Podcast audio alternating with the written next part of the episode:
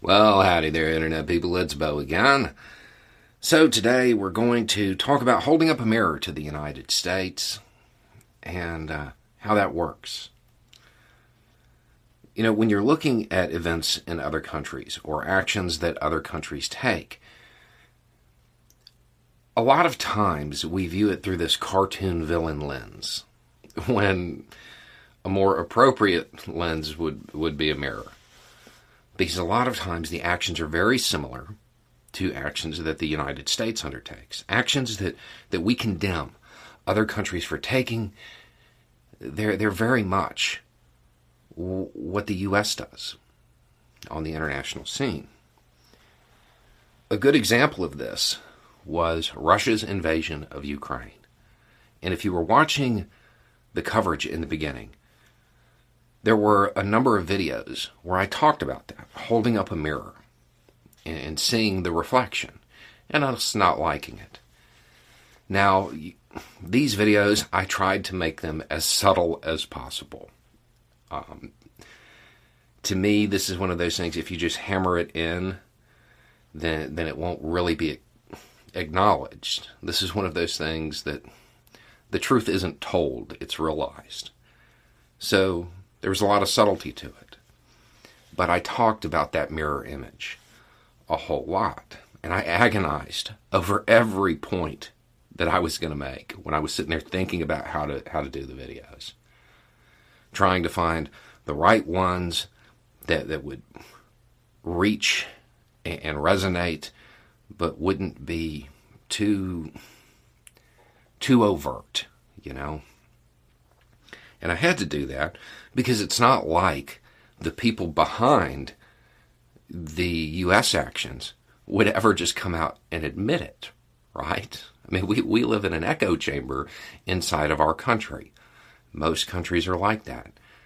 And because of the propaganda and the way we view other nations, they have no need to just come out and say that it is a mirror image. You can't count on that. That would never happen. So last night, footage surfaced of former President George W. Bush, in which he said, The decision of one man to launch a wholly unjustified and brutal invasion of Iraq, I mean Ukraine. So what he said. I, I do believe that people might call that a, a Freudian slip. Probably the most poignant Freudian slip in, in American history. That uh, mirror image, you're, you're certainly going to see that clip played today. Um, and the mirror image that it shows, it's, it's pronounced. And it's also something that might help people realize how much of the Russian framing is, is propaganda because in the modern world, manufacturing consent for wars, it's the same playbook for every country. So the aggressing country, the invading country, they have to invade that other country because there's that really bad group. It's not all of the country, but but they're there, and, and the invading country has to get rid of them. Are we talking about Iraq or, or Ukraine? Both. You know what? They might have weapons of mass destruction. They might have stuff they're not supposed to have. Is it Iraq or Ukraine? Those elections, they're not real. Iraq or Ukraine. You know what? If if we don't act, they might invade somewhere else. Is it Iraq or Ukraine? Now, I'm not actually comparing the situations. They were very different. I'm not comparing Zelensky and, and Hussein. Um, but I'm trying to point out that the framing, what gets sold through the propaganda in that little echo chamber, it's pretty much always the same.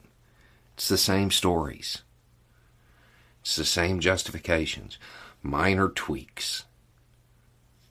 And they use them because it works. That's how they can manufacture consent. The situations were different, but the stories weren't.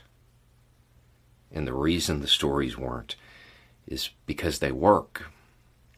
When you're talking about pretexts for war, you have to remember that they're pretexts. Whether or not it's true, that doesn't even factor into it. Truth is always the first casualty of war. George Bush saying this offhandedly, correcting himself immediately, and then being like, Look, I'm 75. It uh, hopefully held that mirror image up. His mistake, probably far more effective than any video that I could put together. So when you see that today, maybe share it. Maybe make sure other people see it.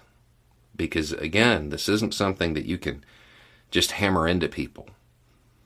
The, the propaganda is too thick. They have to realize it on their own. And if you can put that video in front of them, they might do it. It won't change what happened in Iraq, won't change what's happening in Ukraine, but it might change the next one. Anyway, it's just a thought. Y'all have a good day.